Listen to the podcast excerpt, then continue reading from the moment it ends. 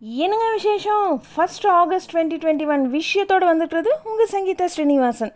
தமிழக சட்டசபையோட நூற்றாண்டு விழாவை முன்னிட்டு சட்டசபை அரங்கில் முன்னாள் முதல்வர் கருணாநிதி அவர்களுடைய உருவப்பட திறப்பு விழாவுக்கு தலைமை விருந்தினராக நம்மளுடைய ஜனாதிபதி ராம்நாத் கோவிந்த் அவர்கள் டெல்லியிலேருந்து விமானம் மூலமாக நாளைக்கு மதியம் பன்னெண்டே முக்கால் மணி சுமாருக்கு சென்னை வராரு. அவருடைய வருகையொட்டி சென்னையில் உயர் போலீஸ் அதிகாரிகளோட நேரடி கண்காணிப்பில் ஏழாயிரம் போலீஸாக பாதுகாப்பு பணியில் ஈடுபட போகிறாங்க உருவப்பட திறப்பு நிகழ்ச்சிக்கு அப்புறம் ஜனாதிபதி அவர்கள் இரவு கோவை போய் அங்கிருந்து ஊட்டி போகிறார் பட்ஜெட் தொடர்பாக தமிழக அரசு அறிக்கை ஒன்று வெளியிட்டிருக்காங்க. அதில் திமுக அளித்த தேர்தல் வாக்குறுதியை நிறைவேற்ற சட்டசபையில் தமிழக அரசு இந்த வருஷம் ரெண்டு பட்ஜெட் தாக்கல் செய்ய போகிறாங்க வழக்கமான பட்ஜெட்டோட விவசாய பட்ஜெட் தனியாக தாக்கல் செய்யப்படும் சொல்லியிருக்காங்க. மேலும் விரைவில் தாக்கல் செய்யப்பட உள்ள பட்ஜெட் மக்களுக்கு பயன் தரும் வகையில் அமைய வேண்டும் சொல்லிட்டு முதல்வர் ஸ்டாலின் அவர் அறிவுறுத்தியிருக்காரு. மேட்டூர் அணையிலிருந்துங்க வருஷா வருஷம் ஆகஸ்ட் ஒன்றாம் தேதியிலேருந்து டிசம்பர் பதினஞ்சாம் தேதி வரைக்கும் நூற்றி முப்பத்தி ஏழு நாட்கள் வந்து பாசனத்துக்காக கிழக்கு மேற்கு கால்வாயில் ஒம்பது புள்ளி அஞ்சு டிஎம்சி நீர் திறந்து விடுவாங்க. இதன் மூலமாக சேலம் நாமக்கல் ஈரோடு மாவட்டங்களில் ஒரு நாற்பத்தஞ்சாயிரம் ஏக்கர் நிலங்கள் பாசன வசதி பெற்றுட்டு இருந்தாங்க கடந்த ரெண்டாயிரத்தி எட்டு அந்த வருஷத்துலேருந்துங்க ஒவ்வொரு வருஷமும் அணையோட நீர் மட்டம் குறைவாக இருந்ததுனால ஆகஸ்ட் ஒன்றாம் தேதி நீர் திறக்கவே இல்லை. இந்த நிலையில் இன்னைக்கு அதாவது பதிமூணு வருஷத்துக்கு அப்புறம் இன்னைக்கு காலையில் பதினோரு மணிக்கு பாசனத்துக்காக நீர் திறந்து விட்டுருக்காங்க. முதல் கட்டமாக வினாடிக்கு ஐநூறு கனஅடி நீர் பாசனத்துக்கு திறந்து விட்டுருக்காங்க. ஐநா பாதுகாப்பு கவுன்சிலில் நிரந்தர உறுப்பினர் அல்லாத ஒவ்வொரு நாடும் மாதம் ஒரு முறை கவுன்சிலுக்கான தலைமை பொறுப்பை ஏற்றுக்கிட்டு வராங்க. அந்த வகையில் ஐநா பாதுகாப்பு கவுன்சிலில் நிரந்தர உறுப்பினர் அல்லாத நாடாக ரெண்டு வருஷங்களுக்கு இந்தியா கடந்த ஜனவரி மாதத்துலேருந்து இருந்துட்டு வராங்க. இந்த நிலையில் ஆகஸ்ட் ரெண்டாம் தேதியிலிருந்து ஐநா பாதுகாப்பு கவுன்சிலில் தற்காலிக தலைமை பொறுப்பை இந்தியா ஏற்றுக்கிட்டு இருக்காங்க. ஜூன் மாதம் ஜிஎஸ்டி வசூல் ஒரு லட்சம் கோடிக்கு கம்மியாக தான் இருந்தது. இப்போது தளர்வுகள் அறிவிக்கப்பட்டதுனால ஜிஎஸ்டி வசூல் மறுபடியும் ஒரு லட்சம் கோடியை தாண்டியிருக்கு.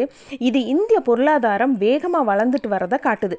ஜிஎஸ்டி வசூல் பார்த்திங்கன்னா வருங்காலங்களில் அதிகரிக்கும் சொல்லிட்டு நிதி அமைச்சகம் அறிக்கை வெளியிட்டிருக்காங்க.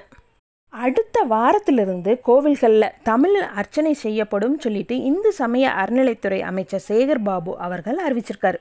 இன்னொரு பக்கங்க தமிழகத்தில் தொற்று பரவல் மறுபடியும் அதிகரிச்சுட்டு வர்றதுனால முக்கிய கோவில்கள் எல்லாம் மூன்று நாட்களுக்கு பக்தர்கள் வருகைக்கு அனுமதி ரத்து செஞ்சுருக்காங்க.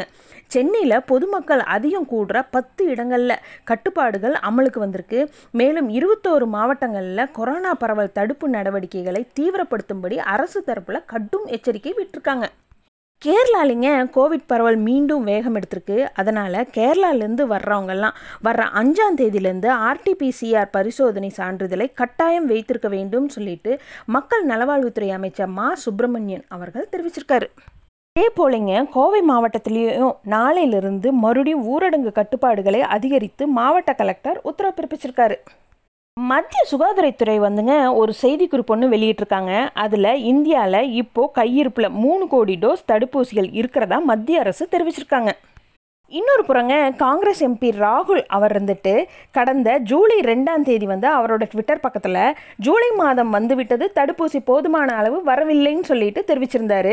இப்போ அவர் மறுபடியும் இன்னைக்கு அவரோட ட்விட்டர் பக்கத்தில் வந்து ஜூலை மாதம் கடந்து விட்டது தடுப்பூசி பற்றாக்குறை மட்டும் போகவில்லைன்னு சொல்லி போட்டிருந்தாரு. அது மட்டும் இல்லாமங்க தடுப்பூசி எங்கேன்னு சொல்லிட்டு ஒரு ஹேஷ்டேக்கையும் அவர் பதிவிட்டிருக்காரு. இன்னொரு குட் நியூஸுங்க டோக்கியோ ஒலிம்பிக்கில் வெங்கலம் வென்று அசத்திருக்காங்க இந்தியாவுடைய நட்சத்திர பேட்மிண்டன் வீராங்கனை சிந்து அவங்க. ஒலிம்பிக் வரலாற்றிலேயே தனி நபர் பிரிவில் ரெண்டு பதக்கம் வென்ற இந்திய வீராங்கனைங்கிற புதிய வரலாறு படைச்சிருக்காங்க. கடந்த ரெண்டாயிரத்தி பதினாறு ரியோ ஒலிம்பிக்கில் வெள்ளி வென்ற இவங்க இந்த தடவை டோக்கியோவில் வெங்கலம் கைப்பற்றிருக்காங்க. இதே போலிங்க ஒலிம்பிக் ஹாக்கி வரலாற்றில் நாற்பத்தொம்போது வருஷத்துக்கு அப்புறம் இந்திய அணி அரையிறுதிக்கு முன்னேறியிருக்காங்க.